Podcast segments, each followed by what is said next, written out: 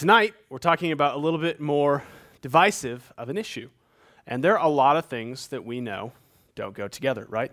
Pineapple and pizza, mint, mint and ice cream, uh, Netflix and finals week, oil and water, fire and ice, and religion and politics. Or so our culture would want us to think.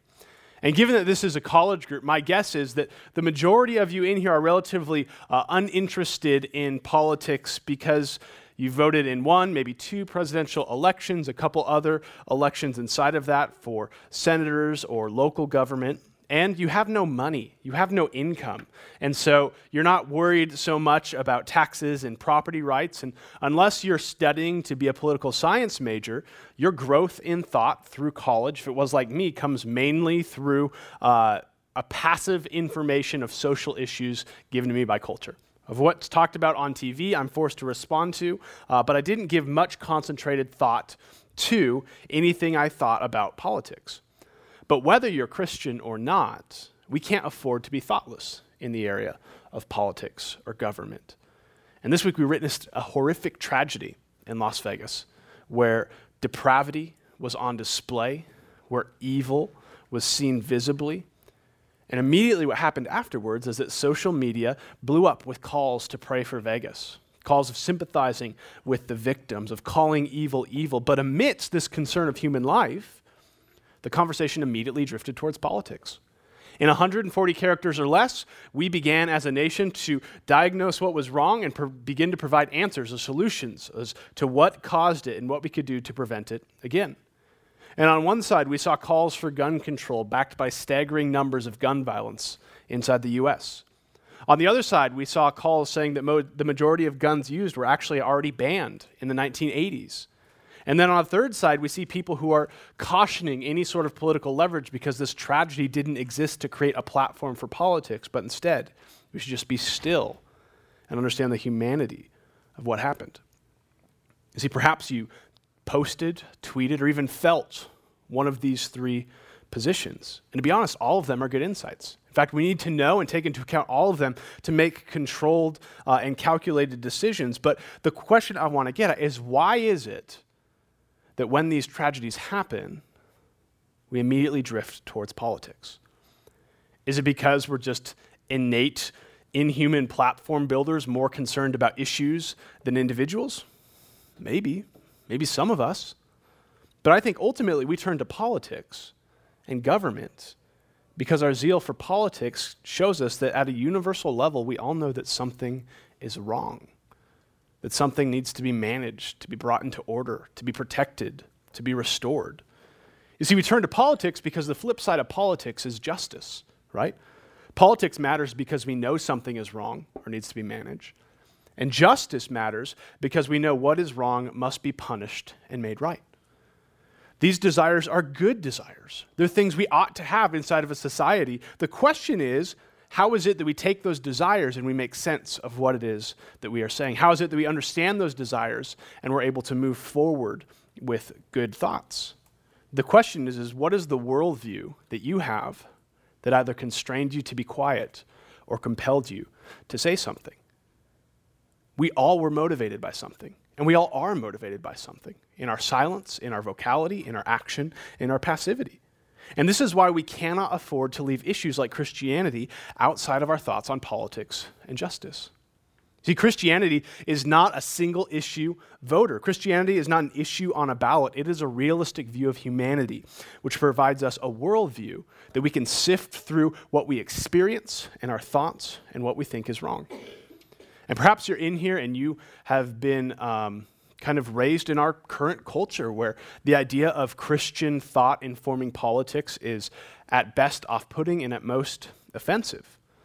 Or maybe you're a believer in here for a long time who hasn't thought too much about the impact of Christianity on social views, politics, and justice. Or maybe we oversimplify the solutions to these things. But what we want to do tonight, as we are on a campus where we are called to debate and discuss and to learn and grow, we want to look at the weight and the reality of what it is we're talking about when we talk about government and justice. And this is where we're going to say is Christianity relevant to this? Does Christianity shape in a way which is beneficial and essential to how we view government and justice? If you've been with us, you know the three questions we're asking in this series. We're asking, how does the Bible explain our desires? Because all everything we encounter, every emotion we have, can be traced back to the way God created us. So we want to see where did these desires come from, and how did God make them good? And then we want to see how the gospel renews them. How does the good news that Jesus Christ did everything required to restore to save sinners and restore us to God, how does that renew the way we think about this? And then lastly, in light of knowing what was wrong and what was made right, we want to say, what do we do with this? How do we embody these desires for politics and justice? So let's pray, and then we'll get rolling tonight. Lord, we, uh, we come before you tonight, and first and foremost, we want to. Um, pray for those uh, in our country who are hurting. We want to pray that you continue um, to bring peace. Lord, we ask that you, uh, in your sovereignty, you withhold uh, shootings like this, that this would be the last in America, that you would be kind, that we would see less and less violence because you've chosen to intervene and to stop and to change hearts. But Lord, I pray that as this issue exposed, that we need to make decisions on what we think is best and how we should be governed and how we are to act in accordance with one another, that the basis of our thoughts for all of that would be humanity through your eyes. That our love would be gospel love, that our hope would be gospel hope, that our truths would be God's truth. And we can trust you with the rest.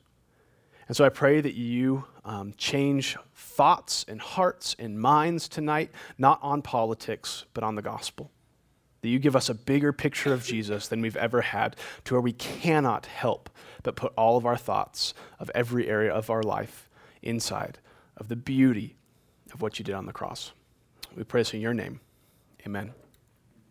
So, first question how does the Bible explain our desires for politics and justice? So, Genesis 2, we've camped out there a lot. And so, we're going to fly over Genesis 2 again. And here's what we saw when God created humanity. We learned three things God created humanity to live at peace with one another, God created humanity to labor for the glory of God in everything that they were doing. And all of this was to be done in perfect and direct obedience to God. They had an immediate and a present relationship with God in the garden, and because of that, they had a right relationship with God, a right relationship with man, and they had clarity and purpose into what it was they were called to do in life. It was the perfect existence. But then Adam and Eve doubted God. They chose to listen to the serpent instead of God. They doubted that God's goodness was the greatest goodness. They refused to believe that He was the ultimate ruler. And so sin entered the world. And we saw this cascading effect of sin in the garden. The first thing and most foremost thing is that their relationship with God was severed. God took this people who was in this garden, which was not only a literal garden, but it was also the garden where God dwelled with his people, and he removed Adam and Eve from the garden.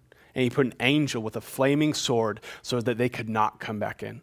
Our sin separated us from God and then began to have conflict with one another. The first two children born of man got, were involved in a murderous fight. Humanity lost clear purpose of what it is they were supposed to do. And humanity began to grow. It began to expand just how God designed it to, but it began to expand outside of the relationships that God created it for. And so humanity grew and population increased and civilization began to grow. And we fast forward a couple thousand years and we're in the third century BC. And God finds this guy named Abraham. And he says, uh, Abraham, I'm going to make you the father of my people. I'm going to make you the father of a nation as numerous as the sand on the seashore and as the stars in the sky. Where sin separated a people from me, I'm going to pursue a people. I'm going to recreate a people where I will be their God and they will be my people. And so he says this to Abraham, and Abraham and his wife have no kids. And so we fast forward another thousand years, and now we're in the second century BC. And this is a situation where, if you have your Bibles, we find ourselves in 1 Samuel chapter 8. And at this point, Abraham, the promise to Abraham is a thousand years in the rear view, and where Abraham had one, two children, and the children kept growing, and their children kept growing, we now have this nation of Israel, this nation which was Abraham's offspring. And they had just been delivered from Egypt, where they lived in captivity, and now they are beginning to settle in the promised land as a real, powerful nation, where God is leading them and driving out their enemies before them. And at this point, they had been led by prophets, guys like Moses. Um, and, and guys uh, who were judges that God gave them to speak what God had told them. They were led by the priests who helped facilitate sacrifices in the temple. But now they, they get to their new land and they stop and they look around at their neighbors and they start to see things that the neighbors have that they don't. You see, they look at how God has ruled them, they look at the nation that God has given them, and then they look at their judges. And they look back at their, their neighbors. They look back at their judges. And so they go to Samuel who was their judge at the time. God would speak through the judges, and the judges would help manage the people. And they come to Samuel and they say this in 1 Samuel 8 4 through 6. Then all the elders of Israel gathered together and came to Samuel at Ramah and said to him, Behold, you're old, and your sons do not walk in your ways. Now appoint for us a king to judge us like all the nations. But the thing displeased Samuel when they said, Give us a king to judge us and Samuel prayed to the Lord.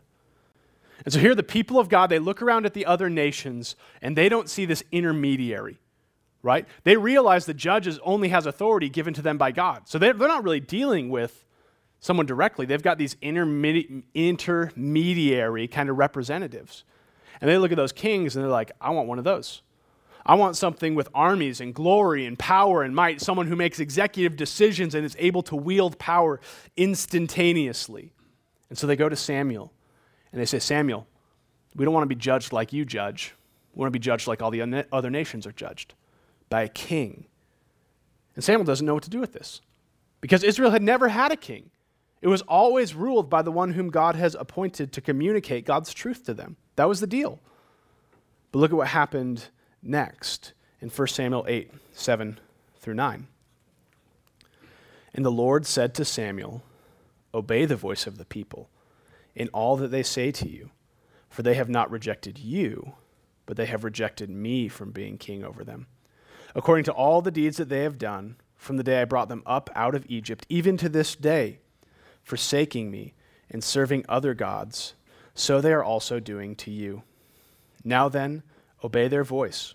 Only you shall solemnly warn them and show them the ways of the king who shall reign over them.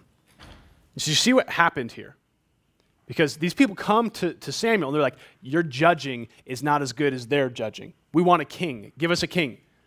And Samuel says, What do I do with this, God? And God tells Samuel, They're not rejecting you, they're rejecting me. You see, Israel assumed this whole time that they didn't have a king. They assumed that that throne was empty, that that power was left wandering off in the wilderness, but they failed to realize that God was their king and God was their ruler all along. He was their best hope. He was their security. He was the one driving out nations before them. He was the one who brought them up out of Egypt. But instead of seeing God as what He was, they chose to look at man. In their sin and in their foolishness, they chose to trust the pomp of man instead of the power of God. And so, why is it that we have desires for politics and government and justice? Well, this helps explain it. We were made to be ruled. We were not made to be kings. We were made to have a desire to have a king.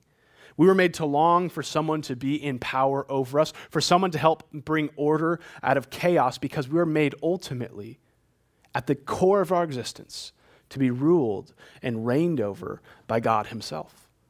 And alongside of that, we have desires for justice. Because in that kingdom and in that sphere of authority, we want justice to be doled out by the measure and merit of the good ruler. We want our rulers and our authorities and those who create structure to be able to uphold what is right and punish what is wrong. Right? Think about times where maybe you were growing up, and how many of you have more than one sibling? Okay, the majority of you. So imagine this you're in a fight and sibling one harms you, the first person you go to is mom and dad. You don't go to the younger sibling, you appeal to the authority. Justice always forces us to appeal to an authority, and that's because God was always the authority by which He wanted justice to be measured. God wanted our desires for justice to point us to Him as our true King and our true ruler. And this explains now not only why we have desires for it, but why we're so frustrated with it. Why is it that politics are so divided? And here we see in this text God giving the people a king. God is going to commission, even for his people, human government. God is not anti government, but he's given government here as something of good. And we see Paul talk about it in the New Testament. But he also knows that the people will wrestle with this government because this government will never be ultimate. God tells uh, Samuel, hey, give them a king, but be sober and tell them about the king. Tell them the problems that their king will bring. You see, the problem with human rulers is even if we're appointed by God and allowed to have authority, is that they're corruptible. They don't see justice clearly. They're often selfish or power hungry or perhaps too weak to fulfill the duties that they're called upon to do. King Solomon was the most powerful king in all of Israel, in all of the world, actually. God told Solomon, He said, No one will rival you in wisdom or in power. And so here's this ultimate king of all humanity. And look at what he says in uh, uh, Ecclesiastes 8 11.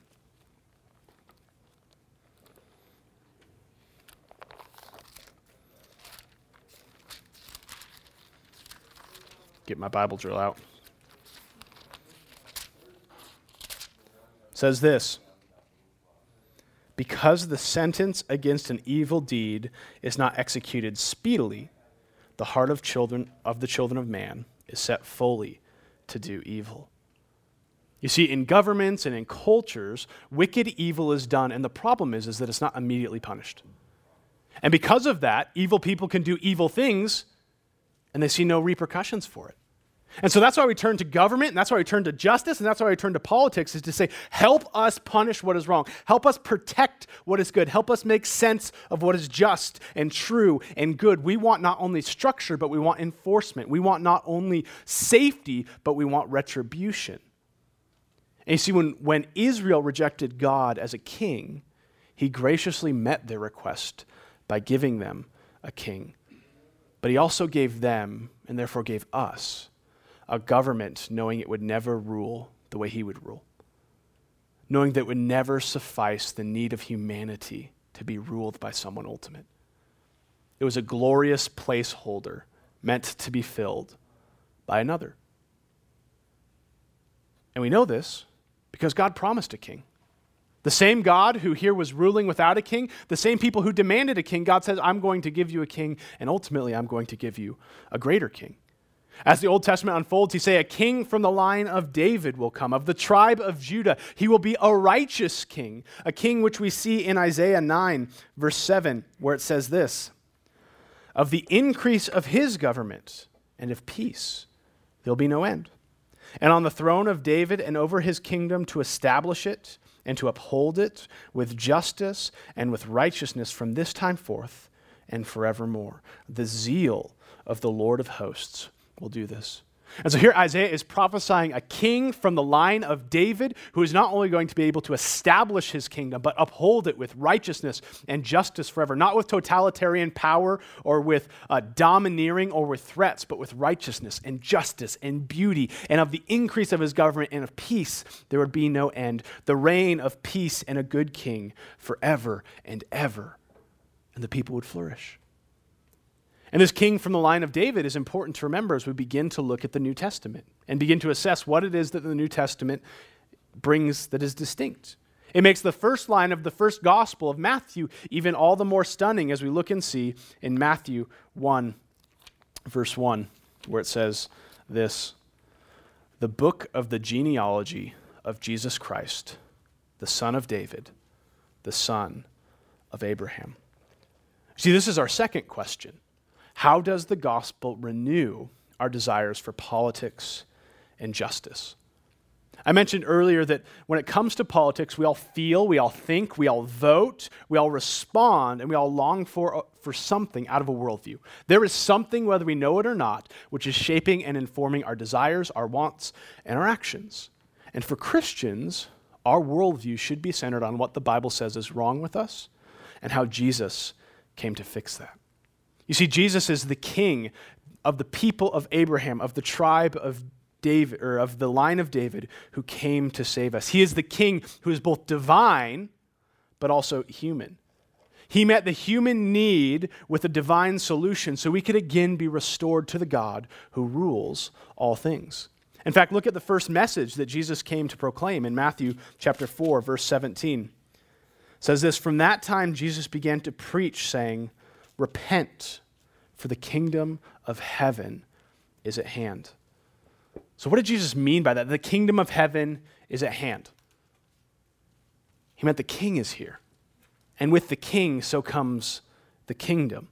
And we begin to see what he meant with this because where Jesus went, we see these inbreakings of this new kingdom that, that came with him. We bore witnesses of the type of rule that this king would run, right? Jesus, in Jesus' kingdom, lame men walked. In Jesus' kingdom, blind men saw, widows were cared for, orphans were loved, social outcasts were brought in, the hungry were fed, and the wicked were openly identified and rebuked.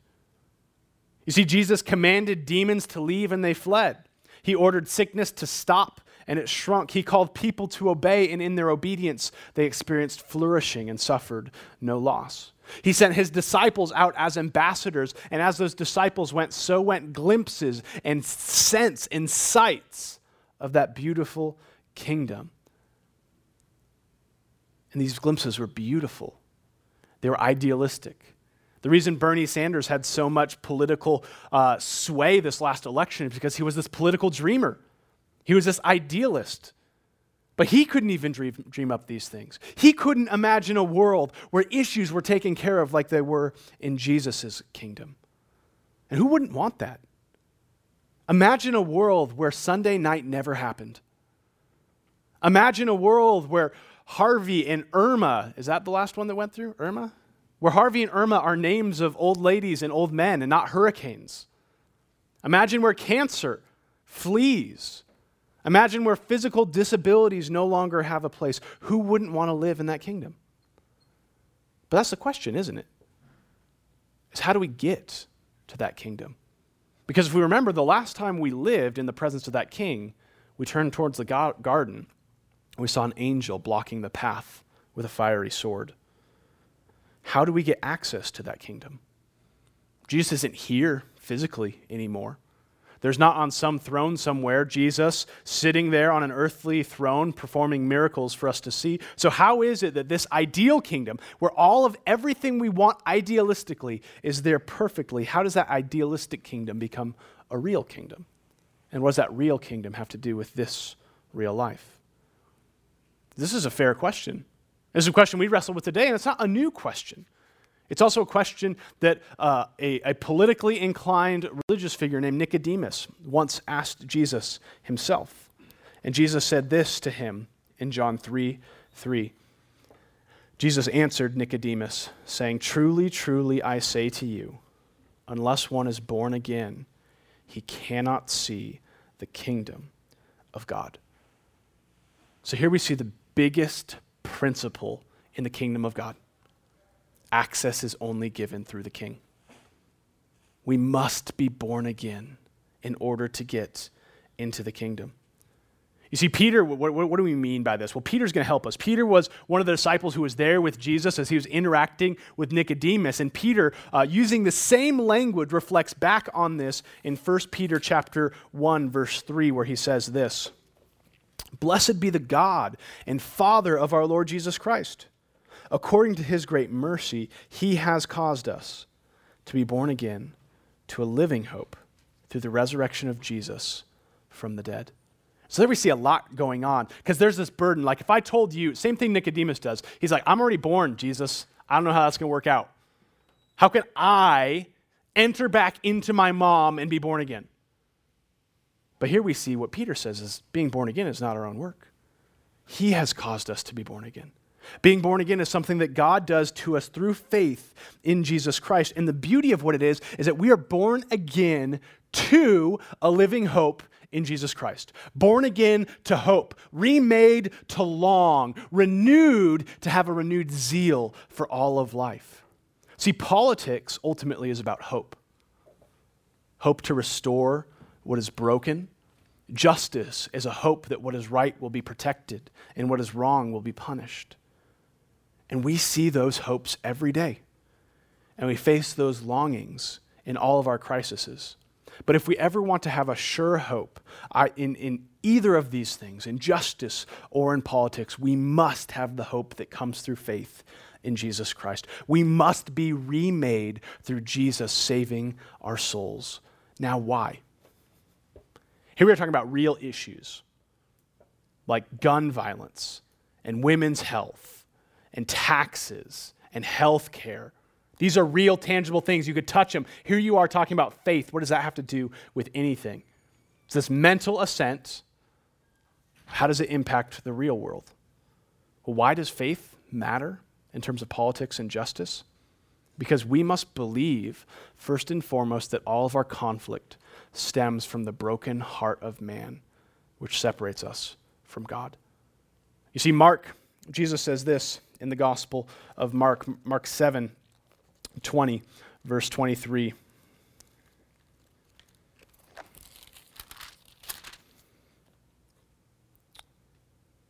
And, and he said, that's Jesus, what comes out of a person is what defiles him. From within, out of the heart of man, come evil thoughts, sexual immorality, theft, murder, adultery, coveting, wickedness, deceit, sensuality, envy slander, pride, and foolishness. All these evil things come from within, and they defile a person. So, this is a text, those of you who are at our Thursday night Bible study, we looked at a couple weeks ago. And so many times we point to what is wrong as what's on the outside. But what Jesus does is he takes what is wrong and he points it back to the inside. You see, the reason why faith is essential to understanding politics and justice is because gun control is not the root problem.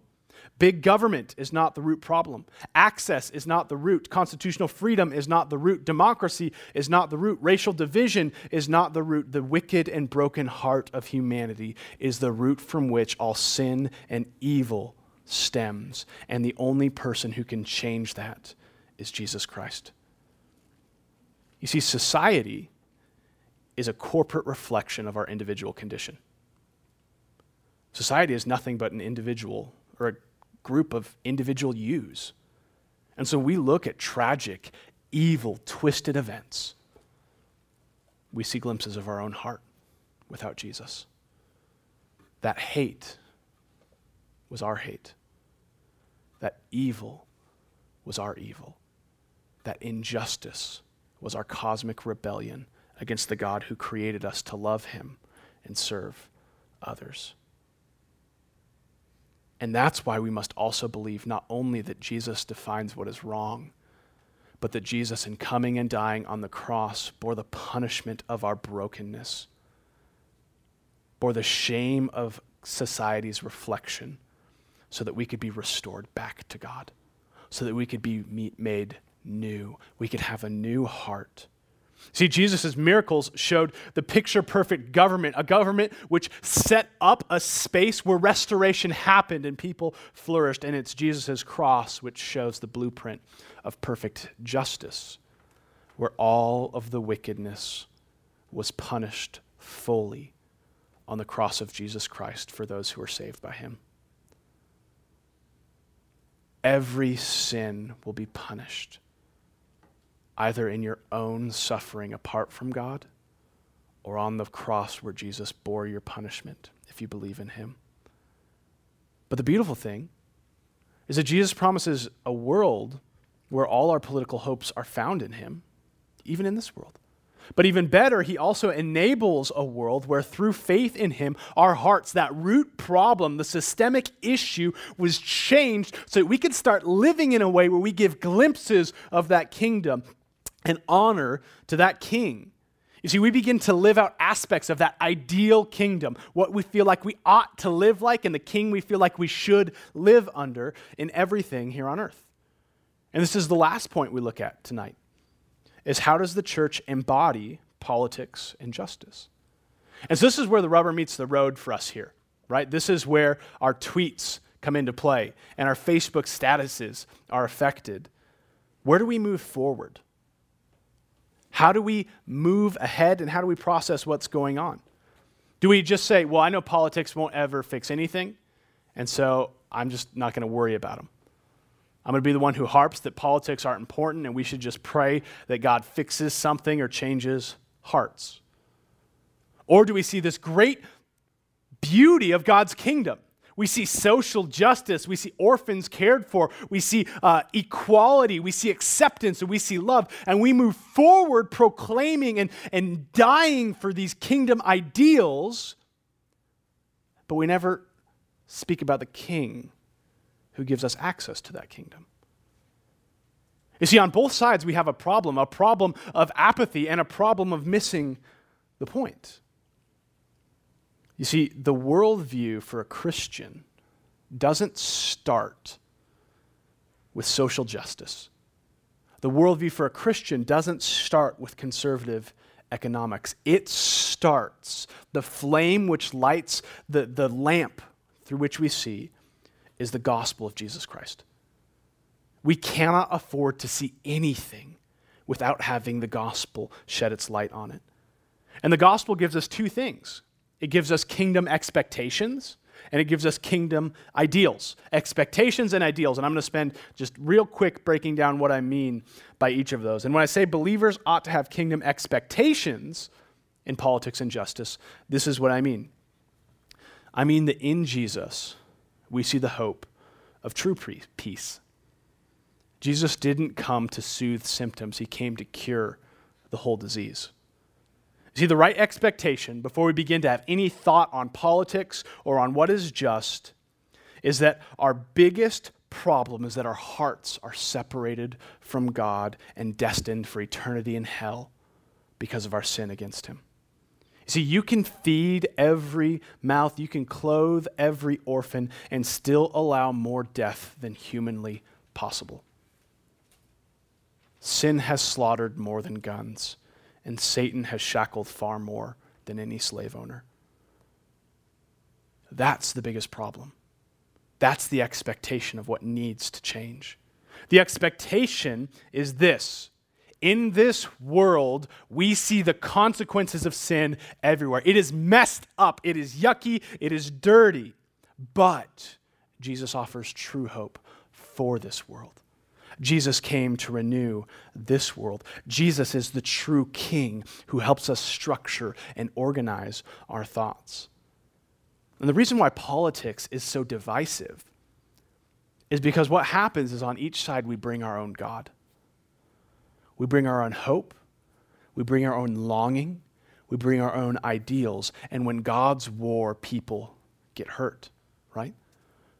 Remove access to guns, and we will have peace, says one side. Give me access to guns, and I'll keep peace, is what the other side says. Both sides are convincing. Both sides logically make sense, but neither of those sides are God. And that's the problem. We should never expect senators to solve sin problems. Human autonomy is not God, and neither is our Constitution. So when we have expectations of the kingdom, we expect that only God can do God things, and in Christ, He has promised to do those abundantly for us. It takes God to fix hearts, and God has set forth to do that in Jesus Christ. All of the messiness we encounter, we encounter knowing that God has given us a hope and a promise to restore it and to fix it in Jesus Christ. And with the expectation of both hardship and promise, then we begin to labor in all areas for those kingdom ideals. And when I say ideals, I've used that a lot now, and so here I am defining it in my last three minutes. Um, when I say ideals, I mean what is idealistic? What's, what's the picture perfect thing that we want to live by? And so when I talk about living for kingdom ideals, I mean that we look at that kingdom that Jesus promised us. We look at that peace that he brings. We look at that restoration that he gives us. And we want to take those ideals and we want to live and try to apply them as much as possible in this life. You see, let me give you an example. Jesus healed a lot of people right? We in our Bible, we're going through the Gospel of Mark in the Bible study on Thursday nights, and we're seeing crowds so densely packed for healing that they're like crushing each other. They're there to get healing, but there's so many people, they're actually harming themselves. And Jesus is healing these crowds. Now, Jesus wasn't surprised when someone died. Right? Jesus, I just cured your leprosy. Now you're dead. Jesus knew they were going to die. Jesus knew that their bodies would ultimately break down again. Jesus knew that the healing he was giving them physically was not ultimate healing. And yet Jesus still chose to do it. Why? Because it was testifying to the true healing that Jesus came to give. You see, simply because we cannot fix sin does not mean we should be unconcerned with campaigning for the rights of the oppressed. Just because we realize that no leader will ever lead us to ultimate salvation doesn't mean we should be unconcerned about who is leading us or who we should vote for. See, I want from this room, I want us to become deep thinkers on political issues with the gospel as our starting point from this room, I think so. We support an organization called Justice Ventures International at Sovereign Hope. It's an organization that works with legal aid in countries where human trafficking is crazy. And what they do is they go to these countries and they look at the laws that are on the books and they find the human trafficking laws. Because the problem isn't that they just love human trafficking, the problem is they don't know how to enforce their own laws. And so these people go there and they help these countries clean up their legislation, but more importantly, to enforce the laws that are there. And why are they doing this? They're doing this because they see the freedom that Jesus brings us spiritually. And they say, if I could help one person experience that physically, how much more can I frame the spiritual liberation that God is going to give them? I want social workers to come from this group who are motivated to go and pursue change because all change for the good represents the good kingdom that God has given us in Jesus Christ. I want lawmakers and political activists to come from here who are willing to campaign and to lobby for greater good in our legislation so that we can testify to the God who is better. You see, Jesus is our politic. The gospel is our ethic. Eternity is at stake, and lives are in pain. And so, when we move forward with this idea of politics and justice, with the gospel as the starting point, we begin to work for what is wrong by understanding what God says is wrong, and we begin to fix what is right by proclaiming the God who can make it right. I want us to think through the implications of the gospel in all areas of our life and move forward thinking, acting, voting, and doing, fighting for kingdom ideals, knowing we're giving glimpses of the gospel in all those things. Man, it is a beautiful thing to look back and see what the Church of Jesus has done in terms of writing laws and working for social justice in our world. But that shouldn't be our only legacy we should take all the good of that and we should say, this is only a glimpse of the goodness and freedom and hope that comes through the King of the kingdom. Think gospel thoughts when trying to deal with human problems because only the gospel tells us what's wrong, shows us, what's, shows us how it can be made right, and calls us to worship God and labor for his glory in all areas of life. So think deep thoughts and fight real fights, but know that the gospel informs all of it. Let's pray.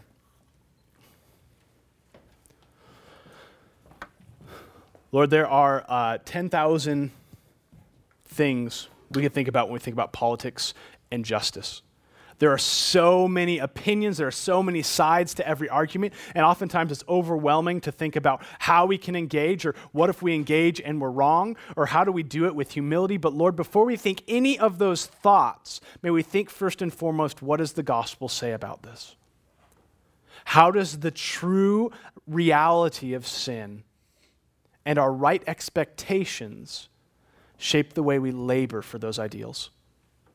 God, I pray that in this midst you raise up men and women who go on to lead great causes for justice and for politics in America and across the globe. And I pray that they do so knowing that in everything they are doing, they are giving glimpses of freedom and peace which comes to the King of Kings, Jesus Christ. That they are doing so out of a hope that they are born again to a living Jesus through his resurrection from the dead. So, Lord, help us to think rightly. Help us to engage rightly, sift our thoughts and our affections as we move forward in our world for your glory and for the good of your church.